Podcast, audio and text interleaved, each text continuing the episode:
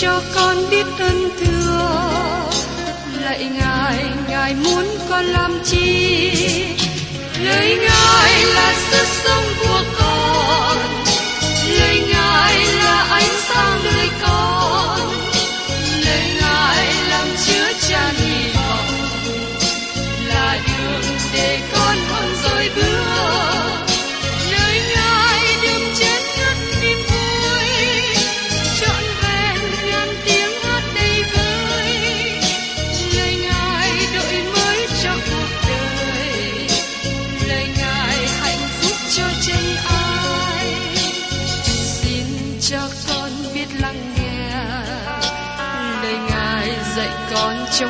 sống xin cho con biết lắng nghe lời ngài từng theo bước đời con. Xin cho con biết sẵn sàng chờ đợi và vẫn nghe theo chúa. Xin cho con biết sẵn sàng thực hành lời chúa Hân hoan chào mừng quý vị đón nghe chương trình Tìm hiểu Thánh Kinh. Đây là một chương trình học kinh thánh liên tục và hệ thống trong thời gian 5 năm. Chúng ta sẽ lần lượt khảo sát từ sáng thế ký cho đến khải huyền. Mục sư tiến sĩ McGee là người được Chúa dùng để sáng lập và thực hiện chương trình này. Ông tin rằng lời của Đức Chúa Trời có khả năng đáp ứng mọi nhu cầu cho tất cả mọi người trên thế giới, không phân biệt chủng tộc, văn hóa, trình độ tuổi tác hay phái tính. Ước mong quý vị theo dõi liên tục và giới thiệu cho thân nhân bạn hữu cùng đón nghe. Quý vị và các bạn thân mến, trong chương trình kỳ trước, tôi đã cùng với các bạn tìm hiểu về phần giới thiệu của thư tín Hebrew. Tôi xin nhắc lại một số ý chính trong lời giới thiệu này trước khi chúng ta tìm hiểu phần kế tiếp hôm nay. Phần đầu trong thế Hebrew nói đến giáo lý. Mười đoạn đầu tỏ bài cho biết rằng Đấng Christ tốt hơn các nghi thức trong cổ ước. Và phần thứ nhì của thư tín nói đến việc thực hành, trình bày chúng ta thấy rằng Đấng Christ đem đến nhiều lợi ích và công tác. Qua phương cách này, chúng ta thấy là khuôn mẫu mà Phaolô thường viết trong các thư khác. Nó là phần đầu nói về giáo lý và phần thứ hai nói đến phần thực hành. Trong suy nghĩ của tôi, có nhiều bằng chứng cho thấy Phaolô là người viết thư tín Hebrew. Dù rằng tôi không đọc đoán nói về tác giả của thư Hebrew, nhưng tôi có thể nói rằng chúng ta học hỏi lời của Đức Chúa Trời mà Đức Thánh Linh ban cho chúng ta, bởi vì Đức Thánh Linh là tác giả thật của thư này. Vì thế, tác giả con người và niên đại của thư tính là điều thứ nhì. Thư Hebrew là một thư quan trọng nhất chúng ta có trong lời của Đức Chúa Trời. Vì thế, chúng ta thấy mình không xứng đáng để giới thiệu và ví sánh thư này. Tôi mượn lời của bốn người giải nghĩa kinh thánh nổi tiếng để giới thiệu thư tín Hebrew. Từ bốn quan điểm khác nhau, mỗi người nhấn mạnh đến một phương diện trong thân vị của Đấng Christ. Do đó tôi có thể nhận lấy lời hứa của Đức Chúa Giêsu khi Ngài nói rằng, khi nào Đức Thánh Linh sẽ đến, Ngài sẽ dẫn chúng ta vào mọi lẽ thật. Trong văn đoạn 16, câu 12 đến 15. Xin chúng ta giữ trong tâm trí rằng, thư này được viết trực tiếp cho cơ đốc nhân Hebrew là những người đang đứng giữa hai thời kỳ lớn. Và thời kỳ luật pháp Môi-se đang kết thúc. Xin quý vị lưu ý rằng, trong khi tìm hiểu thư Hebrew, tôi dùng nhiều lần đến từ ngữ luật pháp. Xin quý vị hiểu rằng, tôi muốn nói về luật pháp mà Đức Chúa Trời ban cho Môi-se trước đây. Việc dân tế lễ trong đền thờ Đức Chúa Trời trước đây có nhiều ý nghĩa, nhưng giờ đây không còn ý nghĩa nữa. Những gì Đức Chúa Trời đòi hỏi trước đây, giờ đây trở thành tội lỗi nếu như người tin nhận thực hành. Và thư tín này nói rõ cho chúng ta biết về điều đó. Thư tín Hebrew này được giảng cho người cơ đốc nhân Hebrew. Dầu rằng sự dạy dỗ của thư tín này cũng cho mọi người tin nhận của mọi chủng tộc thuộc mọi thời đại. Nói một cách khác, nó cũng rất có ý nghĩa cho các bạn và tôi ngày hôm nay. Do vậy, chúng ta cần giữ trong tâm trí rằng, độc giả nhận thư đầu tiên là người Hebrew, tức là người Do Thái. Bây giờ xin mời quý vị cùng tìm hiểu tiếp trong Hebrew đoạn 1, nói đến Đấng Christ cao trọng hơn tiên tri và thiên sứ.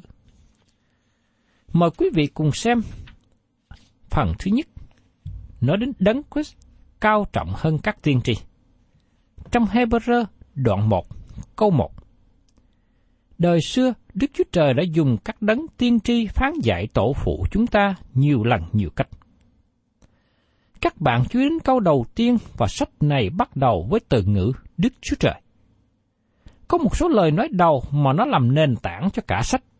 Khi học về hình học, có một số định lý mà các bạn phải bắt đầu. Nếu không làm như thế, các bạn sẽ không bắt đầu gì cả. Nếu 2 cộng với 2 không bằng 4, các bạn sẽ không đi xa hơn trong toán học. Đường thẳng là con đường ngắn nhất nối giữa hai điểm. Đó là một sự kiện được chứng minh và nó được chấp nhận. Khi sự kiện được thiết lập, các bạn có thể tiếp tục đi xa hơn và chứng minh những điều khác nữa. Trong thư Hebrew cũng như trong sách Sáng Thế Ký, không có cố gắng chứng minh Đức Chúa Trời hiện hữu, nhưng cả hai sách quả quyết nói rằng Đức Chúa Trời hiện hữu. Ngày nay có những khóa học trong trường Kinh Thánh cố gắng xây dựng một số hệ thống triết lý mà qua đó chứng minh Đức Chúa Trời hiện hữu. Tôi thấy những khóa học như thế chỉ mất thì giờ mà thôi. Có một điều gì đó sai cho các bạn nếu các bạn không thể đi ra ngoài để nhìn lên núi. Nếu các bạn không thể bước ra ngoài để nhìn lên mặt trời, hay là các bạn không có thể đi xuống bờ biển để nhìn biển, để nhận biết rằng có đấng tạo hóa. Ngài đã tạo dựng nên muôn loài dạng vật trong trái đất này, trong vũ trụ này. Như trong Thi Thiên đoạn 19 câu 1 nói rằng, các tầng trời rao truyền sự vinh hiển của Đức Chúa Trời, bầu trời giải tỏa công việc tay Ngài làm. Các bạn thân mến, nếu vũ trụ đã tạo dựng không nói cho các bạn một điều nào đó về đấng tạo hóa, có một sự sai lầm nào đó trong chính các bạn. Và trong Thi Thiên đoạn 14 câu 1 nói rằng, kẻ ngu dại nói trong lòng rằng, chẳng có Đức Chúa Trời. Chúng nó điều bại hoại đã làm những việc cướm điếc, chẳng có ai làm điều lành. Tiền đề thứ nhì chúng ta tìm thấy trong Hebrew đoạn 1 câu 1 là Đức Chúa Trời đã truyền phán, đã nói ra. Chúng ta nhận biết rằng Đức Chúa Trời là đấng khôn ngoan và Ngài ban cho loài người một mức độ khôn ngoan nào đó.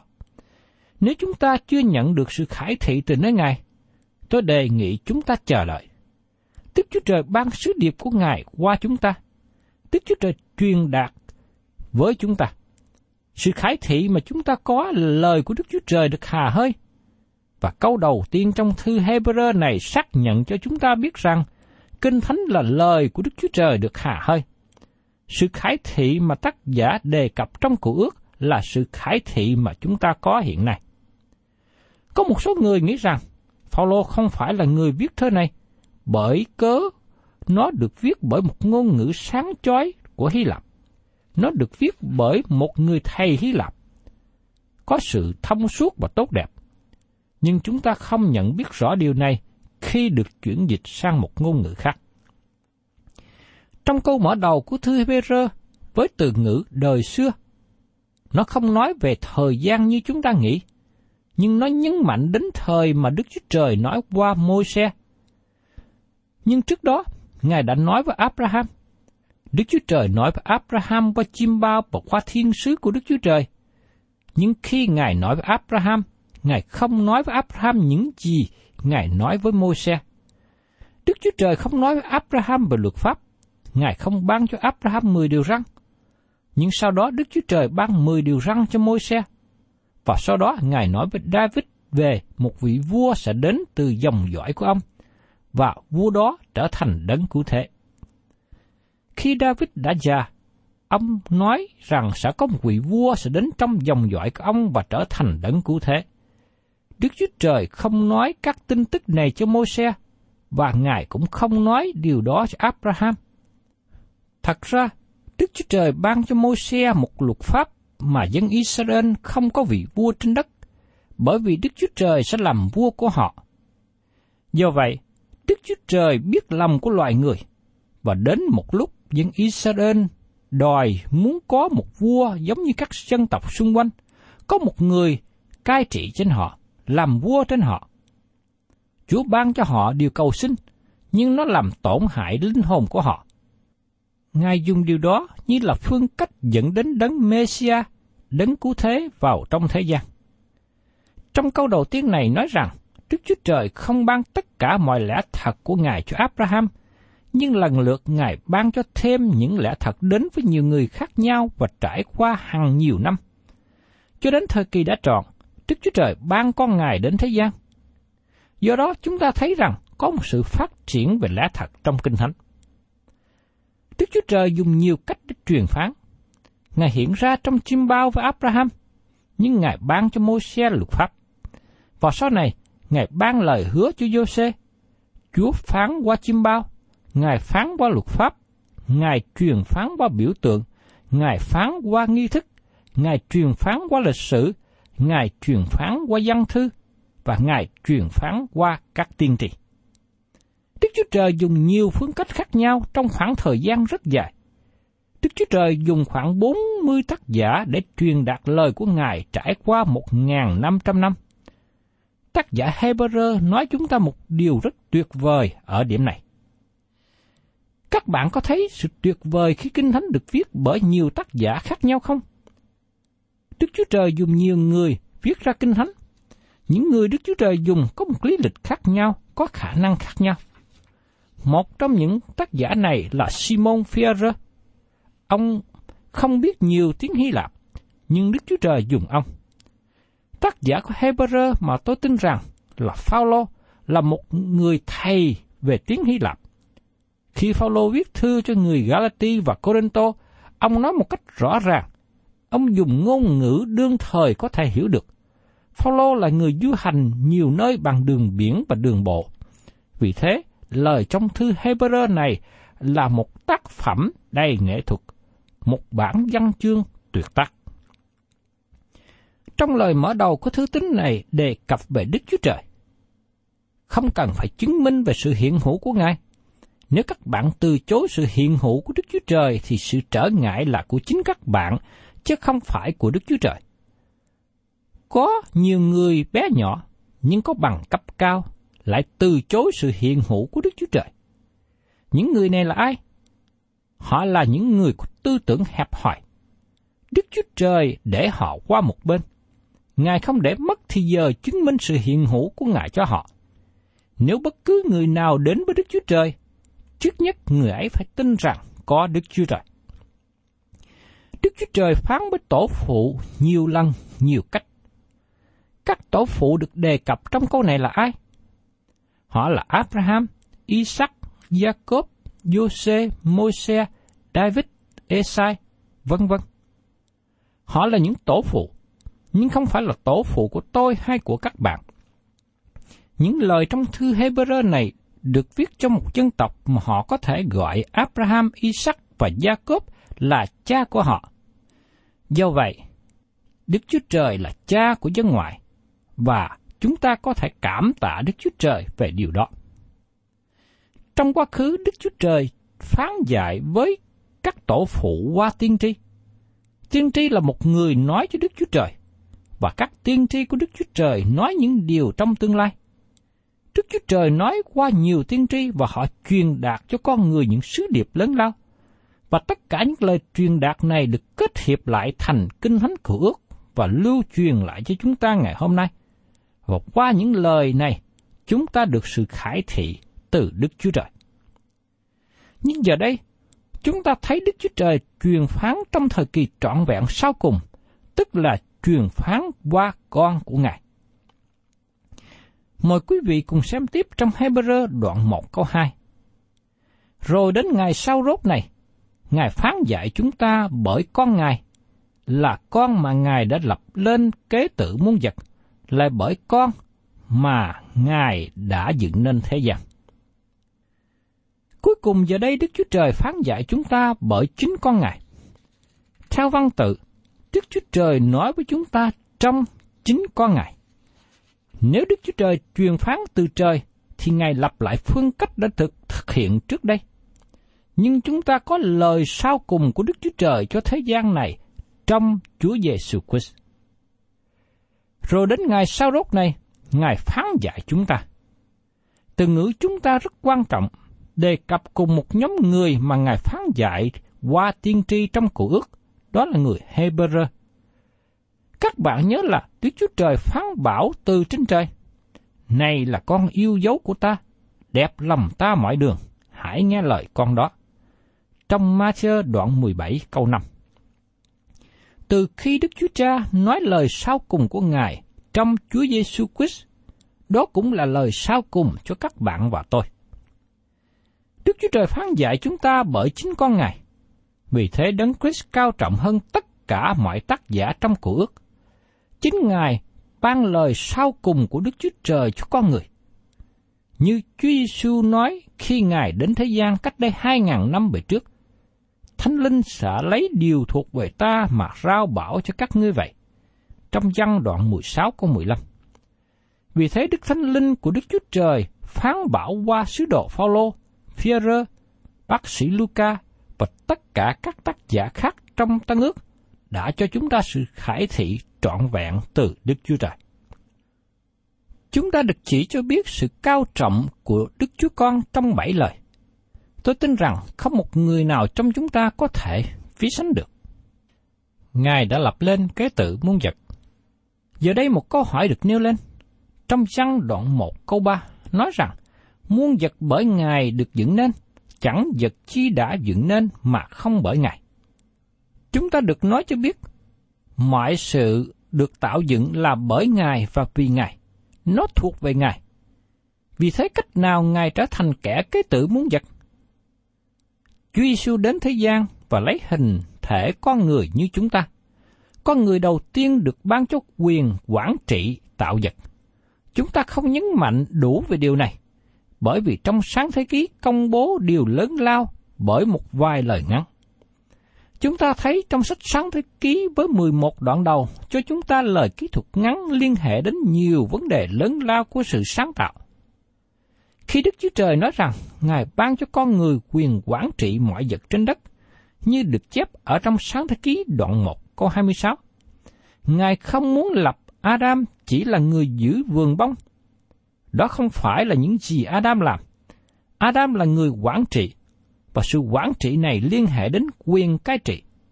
Tất cả mọi tạo vật ở dưới quyền quản trị của Adam, ông có thể điều khiển mọi sự, mọi vật theo ý muốn tốt lành. Nhưng từ khi Adam phạm tội, ông mất quyền cai trị này. Khi Chúa Giêsu đến thế gian, Ngài đến trong hình thể con người. Ngài thực hiện phép lạ trong mọi lãnh vực. Ngài có thể chế ngự bệnh hoạn trong cơ thể con người – Ngài có thể chế ngự thiên nhiên. Ngài có thể làm cho bão tối yên lặng. Ngài có thể quá bánh cho năm ngàn người ăn. Ngài đã phục hồi lại những gì mà đã mất trong Adam trước đây. Chúa Giêsu trở nên đấng kế tự muôn vật và chúng ta được nói trong Kinh Thánh rằng chúng ta là kẻ kế tự của Đức Chúa Trời. Như trong Roma đoạn 8, câu 16 đến 17. Chính Đức Thánh Linh làm chứng cho lòng chúng ta rằng chúng ta là con cái Đức Chúa Trời. Lại nếu chúng ta là con cái, thì cũng là kẻ kế tự, kẻ kế tự Đức Chúa Trời, và là kẻ đồng kế tự với Đấng Christ, miễn chúng ta đều chịu đau đớn với Ngài, hầu cho cũng được vinh hiển với Ngài. Từ ngữ kẻ đồng kế tự với Đấng Christ là một chữ rất hay. Nó không có nghĩa rằng bình quyền trong sự kế tự, nhưng được giữ phần trong kế tự. Tôi xin lấy một thí dụ để giải bài. Người cha giàu có một đứa con trai, và ông làm tờ di chúc để tài sản lại cho con trai mình, và một phần năm tài sản cho người cháu. Người cháu được giữ một phần tài sản. Chúa Giêsu là người kế tự, và chúng ta chỉ giữ phần kế tự hay là đồng kế tự. Ngài cai quản, nhưng Ngài đặt cho chúng ta đặt cho các bạn và tôi cai quản một phần nhỏ trong vũ trụ của Ngài. Trong phương cách đó, chúng ta đồng kế tự với Đấng Christ. Chúng ta thừa hưởng của cải không hư nát, không phai tàn, mà nó đang sẵn dành cho chúng ta trên trời. Chúng ta có sự thừa hưởng này bởi vì nhiều điều lạ lùng mà Chúa đã làm cho chúng ta. Ngài phục hồi lại những điều đã mất trong Adam. Và hơn thế nữa, Ngài lập chúng ta là kẻ đồng kế tự với Ngài. Đấng Christ là đấng sẽ kế tự mọi vật. Không một tiên tri nào trong cụ ước có được lời hứa tốt đẹp như vậy. Các bạn thấy rằng tác giả thư tín Hebrew cho chúng ta thấy đấng Christ trỗi hơn tiên tri. Lại bởi con, tức là bởi Chúa Giêsu mà Ngài đã dựng nên thế gian. Nhiều người tin rằng điều này đề cập đến hành động sáng tạo. Trong sáng thế ký đoạn 1 câu 1, ban đầu Đức Chúa Trời dựng nên trời đất. Thật ra, nó không đề cập đến hành động sáng tạo. Đây là từ ngữ Hy Lạp, thế gian. Có nghĩa là thời đại. Điều này đi xa hơn. Ngài trở thành đấng tạo hóa. Điều này tạo mục đích cho mọi sự. Ngài là đấng kế tự. Ngài ban cho mọi chương trình trong tương lai. Ngài lập nên mọi thời đại. Ngài ban mục đích cho mọi sự. Không những Ngài tạo dựng nên mọi sự, Ngài cũng tạo dựng nó cho một mục đích. Kinh Thánh làm nên sự nhận thức. Đức Chúa Trời có một lý do cho những điều Ngài làm, và ngày nay, Ngài có lý do cho những điều Ngài tiếp tục làm. Thí dụ, Đức Chúa Trời dựng nên con người, Ngài đặt con người trong vườn địa đàng. Ngài đặt một điều kiện cho con người sống trong đó, con người không được ăn trái cây cấm. Không có điều gì sai với trái cây đó. Nhưng đó là sự thử nghiệm của Đức Chúa Trời để xem con người có vâng theo lời Ngài hay không. Và con người lúc đó đã thất bại trước sự thử nghiệm của Đức Chúa Trời. Đức Chúa Trời có chương trình và có mục đích trong mọi sự. Có một thời kỳ Đức Chúa Trời thử nghiệm con người. Thời gian đó đến khi Đức Chúa Trời ban cho con người lực pháp mô xe. Và một lần nữa, nó thử nghiệm sự vâng lời của con người. Nhưng ngày nay, các bạn và tôi sống với ân điện.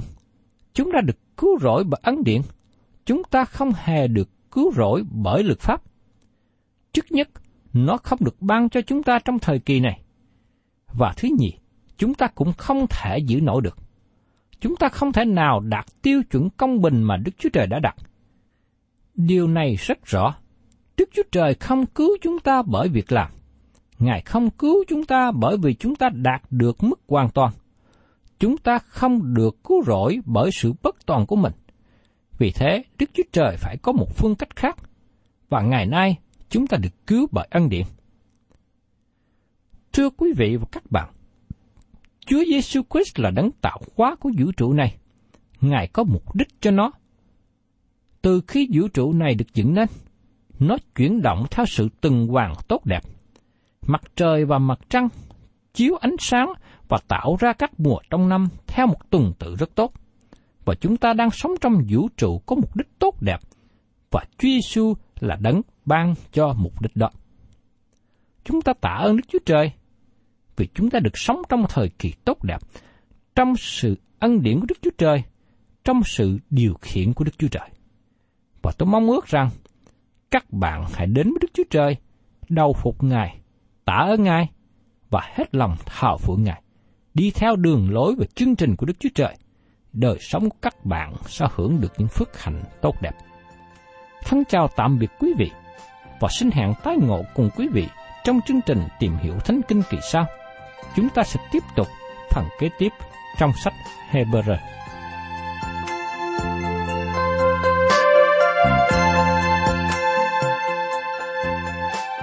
Cảm ơn quý vị đã đón nghe chương trình Tìm hiểu Thánh Kinh.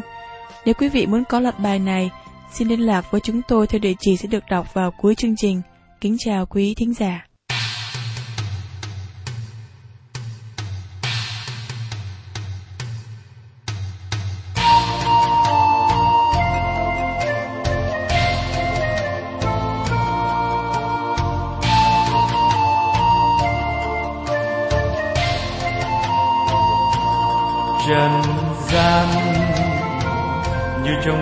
Mịt mù. Như đêm đen lạnh lùng, như đêm rừng âm u. Tội lỗi như con sâu con chim, pha nước rẫy khô cằn. Cây lúa trắng mọc lên ê hê ơi những ai vai vác nặng hãy mau mau cùng nhau trở về. Chào gánh nặng cho Giêsu ô ấy ôi, hạnh phúc khúc hát vui thay. Chim tung cánh bay vút trên mây. Lời người ca Giêsu mùa mưa, sông nước chảy tràn bờ cơn gió lay sập nhà biết đường vào nơi đâu. Người khôn, vương an trong Giêsu dẫu mưa xa gió nổi, không lại truyền lòng tôi. Ê hê ơi những ai vai vác nặng hãy mau mau cùng nhau trở về. Trao gánh nặng cho Giêsu ô ấy, ôi hạnh phúc khúc hát vui thay. Chim tung cánh bay vút trên mây. Lời người ca Giêsu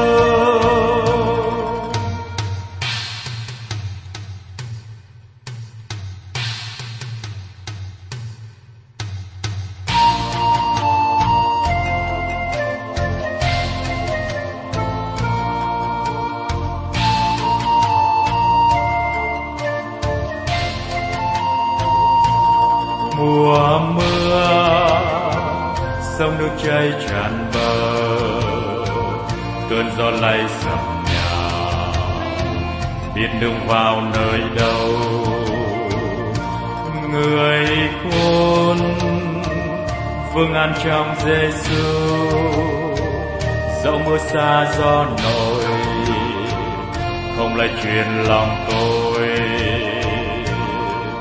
Ê, hê, ơi, những ai vai vác nặng nề, hãy mau mau cùng nhau trở về, trao gánh nặng cho Giêsu